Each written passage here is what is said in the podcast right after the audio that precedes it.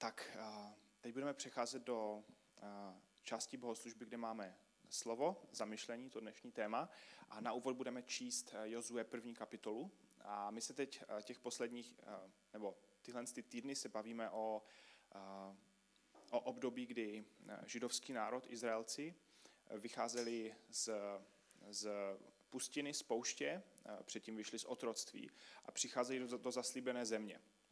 A já věřím, že tam je spousta, spousta prvků, které se můžeme i my dnes naučit do našich životů, když spousta z nás je v nějaké přechodové fázi života, spousta věcí se teď mění, začíná nový školní rok, spousta z nás má novou práci nebo školu a taky doufáme, že už ten rok a půl, které jsou za námi, takže že teď už budeme moct zase fungovat jako společnost volněji, i když třeba s nějakými eh, trvalými restrikcemi. A tak jsme se chtěli podívat na, na to, jak Bůh pracoval s charakterem Židů, když jim dával zaslíbenou zemi, když přicházejí do nějaké nové fáze fungování jejich národa a vzít si z toho nějaké ponaučení pro nás. Tak já tu pozvu teď Dana Chovance a on eh, bude číst Jozue první kapitolu, můžete se do toho zaposlouchat a potom budeme mít slovo.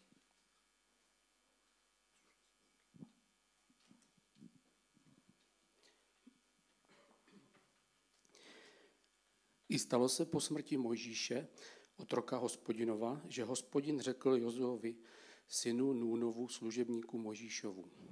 Mojžíš můj otrok zemřel. Nyní tedy staň, přejdi tento Jordán, ty a všechen tento lid, do země, kterou jsem jim, synům Izraele, kterou jim, synům Izraele, dávám. Každé místo, na které šlápne vaše chodidlo, jsem vám dal, jak jsem to prohla, prohlásil před Mojžíšem. Od pustiny a tohoto Libanonu až k velice, veliké řece, řece Eufratu, celá země Chetejců až k velikému moři na západ slunce bude vaším územím. Nikdo se proti tobě nepostaví po všechny dny tvého života. Jako jsem byl s Mojžíšem, budu i s tebou. Nenechám tě klesnout, ani tě neopustím. Posilni se a buď odvážný, protože ty dáš lidu do dědictví tuto zemi, o které jsem přísahal jejich otcům, že jim ji dám. Hlavně se posilní a buď velmi odvážný, aby zachovával a plnil celý zákon, jak ti přikázal Mojžíš, můj otrok. Neodvrať se od něj napravo ani nalevo, aby rozumně jednal všude, kam půjdeš. Kniha tohoto zákona, ať se nevzdálí od tvých úst, budeš nad ním rozjímat ve dne i v noci, aby zachovával a konal všechno, co je v něm zapsáno. Protože tehdy dosáhneš na své cestě úspěchu a tehdy budeš rozumně jednat. Vždyť jsem ti přikázal, posilni se a buď odvážný. Neměj strach a neděs se, protože hospodin tvůj Bůh bude s tebou všude tam, kam půjdeš. Poté Jozue přikázal správcům lidu. Projděte středem tábora a přikažte lidu. Připravte si zásobu potravin, protože za tři dny budeme procházet tímto Jordánem, abyste šli obsadit zemi, kterou vám hospodin váš Bůh dává, abyste ji obsadili. Rubenovcům, Gádovcům, polovině kmene Manasesova, pak Jozue řekl – Vzpomeňte si na slovo, které vám přikázal Mojžíš, otrok hospodinův. Hospodin váš Bůh vám dopřává odpočinutí a dá vám tuto zemi. Vaše ženy, vaše malé děti a vaše stáda zůstanou v zemi, kterou vám dal Mojžíš na druhé straně Jordánu a vy všichni udatní hrdinové projdete se šikování před svými bratry a pomůžete jim. Dokud hospodin nedá odpočinek vašim bratrům, tak jako vám, a dokud neobsadí také oni zemi, kterou jim dává hospodin váš Bůh. Potom se navrátíte do země, kterou jste obsadili vy, a, a obsadíte, co vám Možíš otrok hospodinu dal na druhé straně Jordánu, na východu slunce. Na to Jozuovi odpověděli. Vykonáme vše, jak si nám přikázal, a do všeho, do čeho nás pošleš, půjdeme. Budeme tě poslouchat stejně, jako jsme poslouchali Mojžíše. Jenom ať je hospodin tvůj Bůh s tebou, tak jako byl s Mojžíšem. Každý, kdo se bude spírat tvým příkazům a neuposlechne tvá slova, ve všem, co mu přikážeš, bude usmrcen. Hlavně se posilni a buď odvážný.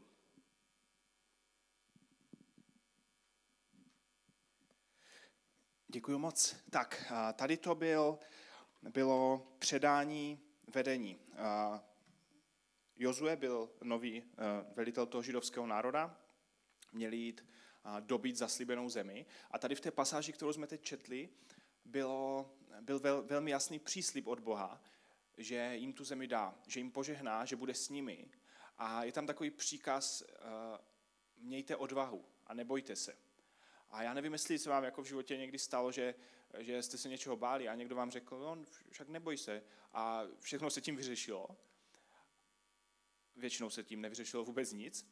Ale tady je zajímavé, že to, že vlastně ti židé, ten židovský národ, dostávají tady ten příkaz. Mějte odvahu, schopte se, nemějte strach.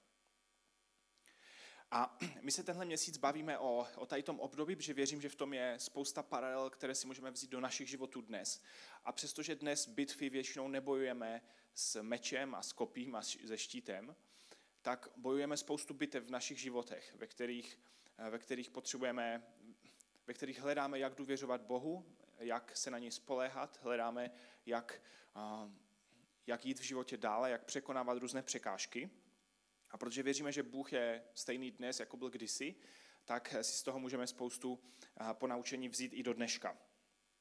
A minule jsme se bavili, kdo jste tu nebyl minule, tak minule jsme se bavili o tom, že když vlastně židovský národ po, po 400 letech, po 430 letech otroctví a 40 letech na poušti vstupuje do, do té nové země, tak přešli Jordán, řeku, která je oddělovala od, od těch nepřátel, od těch kmenů, které tu zemi v té době obývali. A potom se nechali obřezat, s čím se naprosto zneschopnili vojensky. A v podstatě, kdyby kdokoliv z těch nepřátelů chtěl, tak by je mohl přijít vyvraždit, protože byli nepoužitelní e, pro boj několik dnů minimálně. Ale tady to bylo vlastně gesto, jak ukázat, že se spolehají na Boha, že se o ně postará, že, ta, že to vítězství není jejich, ale je boží. A dneska se budeme bavit uh, o další kapitole, a to je dobytí Jericha. To bylo město, které bylo první v té zaslíbené zemi. Bylo to takový ta první bitva, kterou když vyhrajete, tak vás to povzbudí dál, e, jít dál. A když tu první bitvu prohrajete, tak, tak jste docela dost demotivovaní. Možná pokud studujete vysokou školu, tak to je jako když se vám povede e, první zkouška nebo když se vám v práci povede nějaký první projekt a v, nov, v nové práci a říkáte si, jo, tak na tohle mám, prostě půjdu dál, eh, prostě Bůh je se mnou, nebo prostě jsem na správném místě. Ale když v té první věci selžete, tak se dost špatně pokračuje dále. Takže bylo to město, tehdy měli města kolem sebe eh, hradby ze všech stran, aby nikdo nemohl, eh, aby prostě byli chráněni před nepřáteli, přes den vždycky byly otevřené brány, ale když se přiblížil ne, ne, nepřítel nebo v, když byla noc, tak se zavřeli a to město bylo neprodyšně uzavřeno.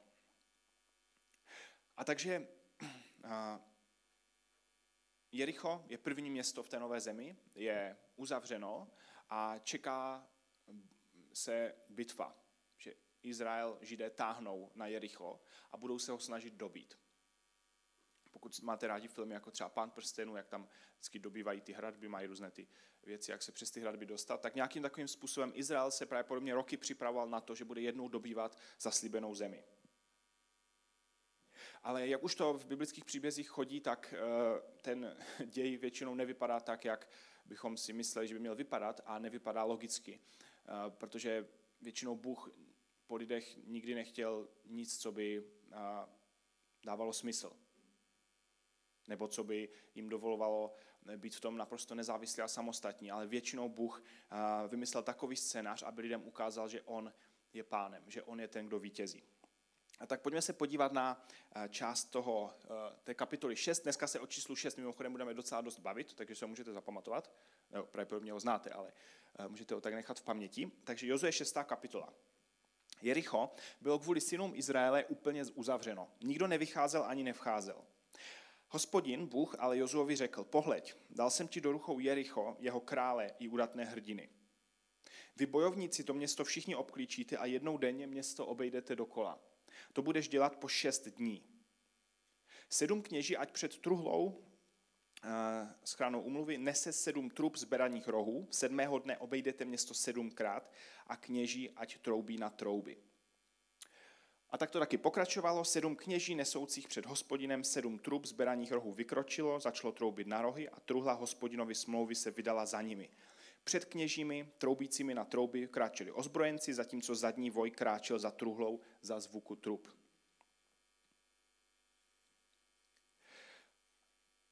Zkuste si představit ten scénář. Uh, oni tady to dělali uh, jeden den, druhý den, třetí den, čtvrtý den, pátý den, šestý den. Zkusme se trošku vžít do toho, uh, do toho scénáře. Roky se připravujete na válku, na bitvu. Učíte se, jak fungovat s mečem, s kopím, s dalšími nějakými zbraněmi. A máte v sobě takový ten vnitřní jako adrenalin stres, že, že se blíží ta první bitva. Že prostě buď vyhrajete, nebo vás totálně jako rozmasakrujou. A blíží se to, připravujete se na to, cvičíte se, hecujete se. A teď přijde první den, kdy máte rozkaz, že máte chodit kolem města do kolečka. A nejenom, že máte chodit do kolečka, ale ani nemáte nic dělat. A tam v té pasáži dále, co tu nemáme, Jozue přikázal všem mlčet a nevydat ani hlásku. To znamená, že ti vojáci se nesměli o tom bavit a nesměli nic říkat. A jediný, kdo mohl něco dělat, byli, byla v podstatě kapela, která troubila na trubky. Což vzít si do války sebou kapelu není úplně obvyklé, kdyby to byla špatná kapela, ji třeba dáte do první linie, ale uh, ob, ob, obvykle jako nemáte důvod tam sebou uh, kapelu brát. Ale oni měli vzít, ráno se sešikovat, obejít město dokola, u toho byly na trubky, a zbytek dne měli volno. Představte si, co se takovému vojákovi honí hlavou. Představte si, že se vrátí nevím, v 10 dopoledne do tábora, Eh, přijde za ním manželka, tak, tak co, už jste to dobili, to je rychle, to bylo nějak rychle, eh, si nějak dřív z práce doma, co se děje, a on, no ne, tak dneska jsme jenom jako chodili dokola. A ta manželka říká, jako, jak chodili dokola? No tak dneska jsme to jenom obešli, jsme to asi jako kontrolovali, jako nějak oblíželi okolí. No, aha, tak, tak fajn, že z práce dřív doma, tak aspoň ještě než tady něco jako udělat, nějaké domácí práce. A druhý den se pokračuje, zase z rána vstanou, Prostě všechno na, na sebe navlečete tu zbroj, prostě všechno, nesete ty desítky kilogramů.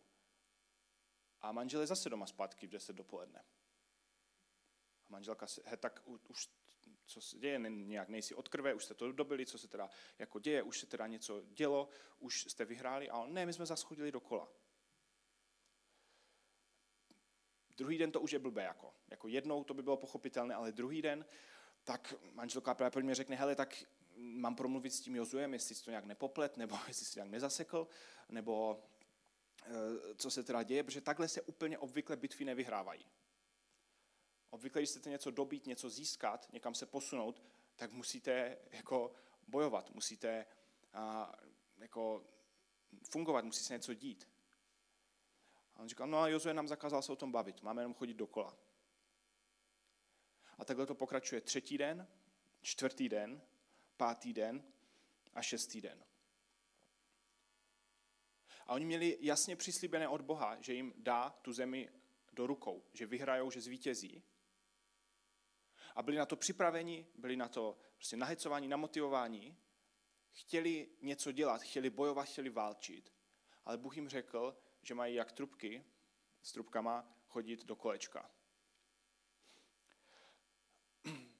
A tady tahle situace často nastává i v našich životech. Akorát, že často ty dny nejsou dny, ale jsou to týdny, nebo měsíce, nebo roky.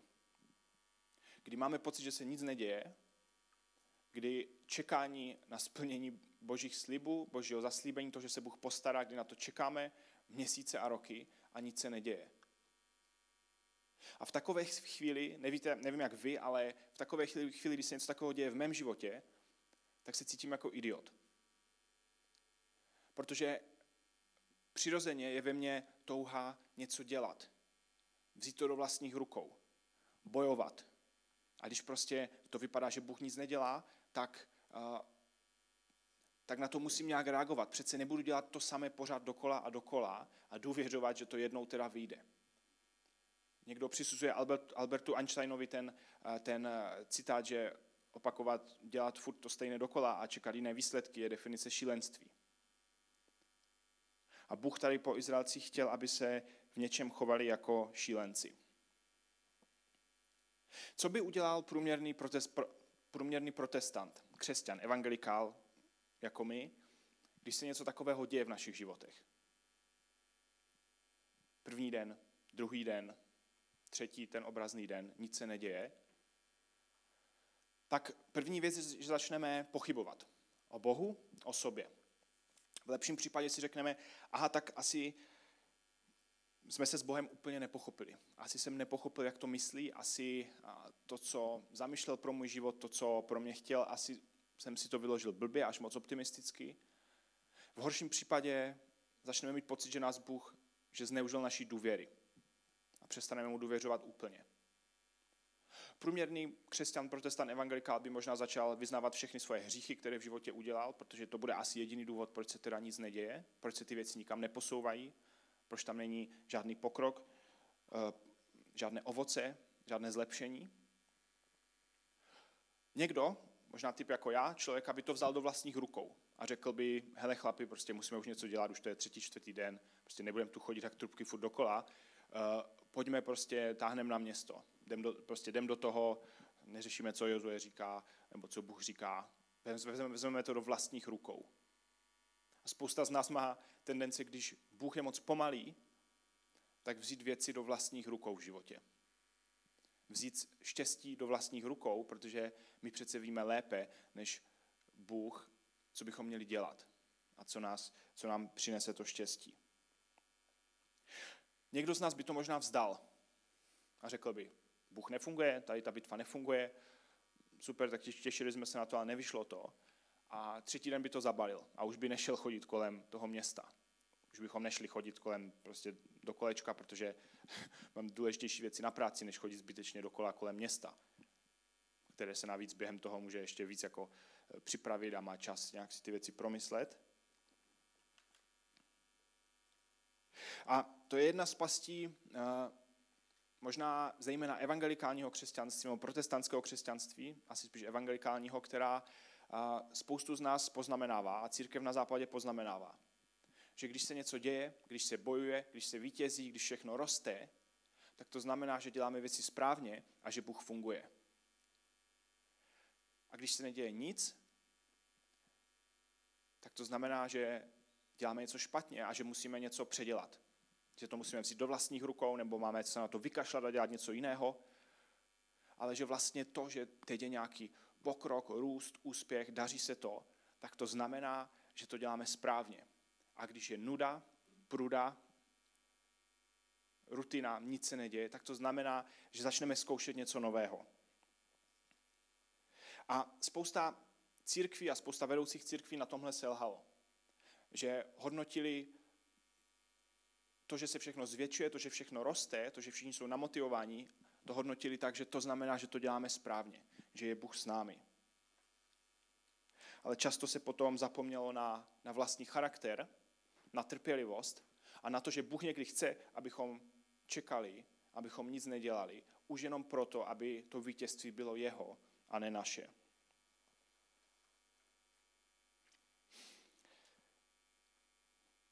Představte si, chodíte první den, druhý den, třetí den, čtvrtý den, pátý den, šestý den. Pořád se nic neděje. Manželka je nervózní, děti taky nechápou, proč tatínek pořád jako uh, nic nevybojoval. A vojáci se o tom mezi sebou nesmí bavit. A Jozue jim řekl, nevydáte ani hlásku, dokud vám neřeknu. A musíte být extrémně demotivovaný v našich životech, jak jsem říkal, tyhle období často netrvají dny, ale trvají měsíce nebo roky. Kdy vstáváte znova každý den a máte pocit, že se nic nezměnilo, že se nic nezlepšilo, že to Boha nezajímá, že se věci nikam neposouvají a že věříte někomu nebo něčemu, kdo neví, co dělá. Zažili jste někdy takové období v nějaké oblasti života?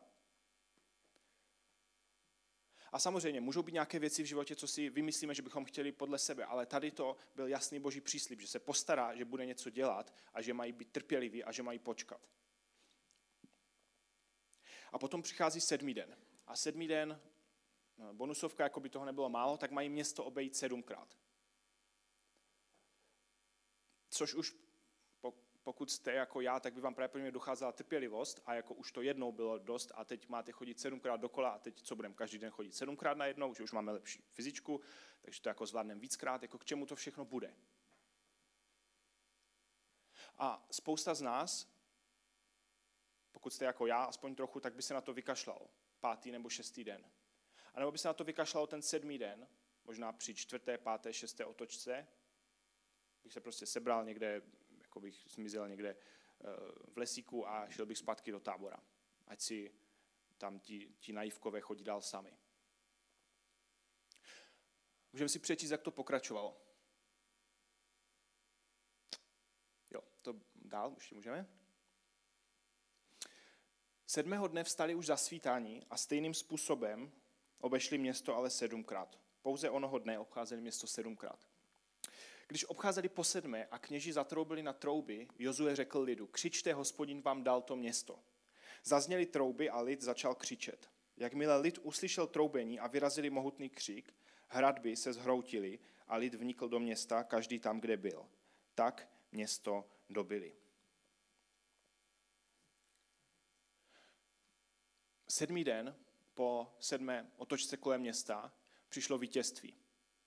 A to vítězství nebylo tak úplně jejich, přestože oni museli to město dobít, ale to vítězství přinesl Bůh, protože zbořil hradby, které oni by zbořit nedokázali. Pravděpodobně by se přes ně štrachali velmi obtížně.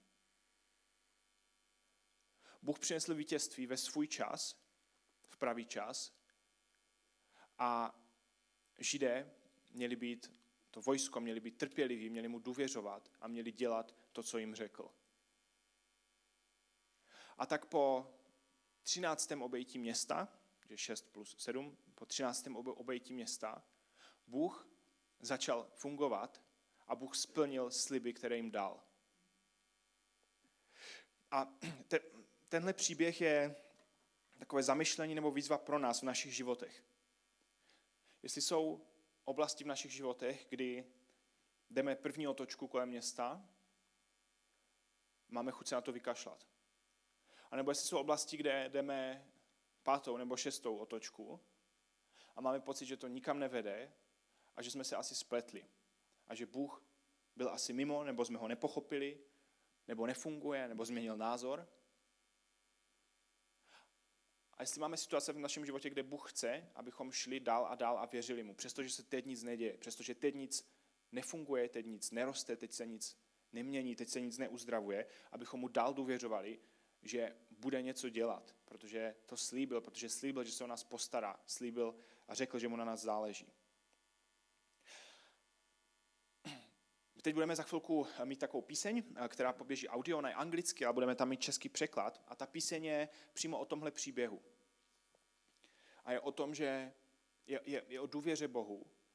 I když to vypadá, že na první pohled se nic nezlepšuje, nic neposouvá, nic se neděje, o důvěře Bohu, že že pracuje a že bude pracovat a že mu můžeme důvěřovat na základě toho, i co jsme s ním zažili už v minulosti. Tak dovolte mi teď modlitbu a potom budeme eh, poslouchat tu píseň a můžete, můžeme toho přemýšlet, rozjímat, v jaké oblasti našeho života jsme v první, druhé, třetí, čtvrté, páté, šesté eh, obchůzce a je potřeba vydržet a důvěřovat Bohu a věřit mu. Ježíši, děkuji ti moc za to, že,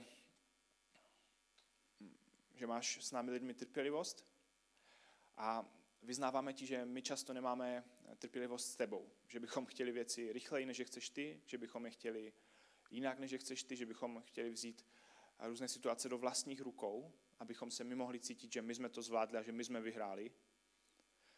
Vyznáváme, že často věci vzdáváme. A vykašleme se na to, protože se nám prostě nechce tak dlouho čekat, jestli začneš fungovat, jestli začneš něco dělat.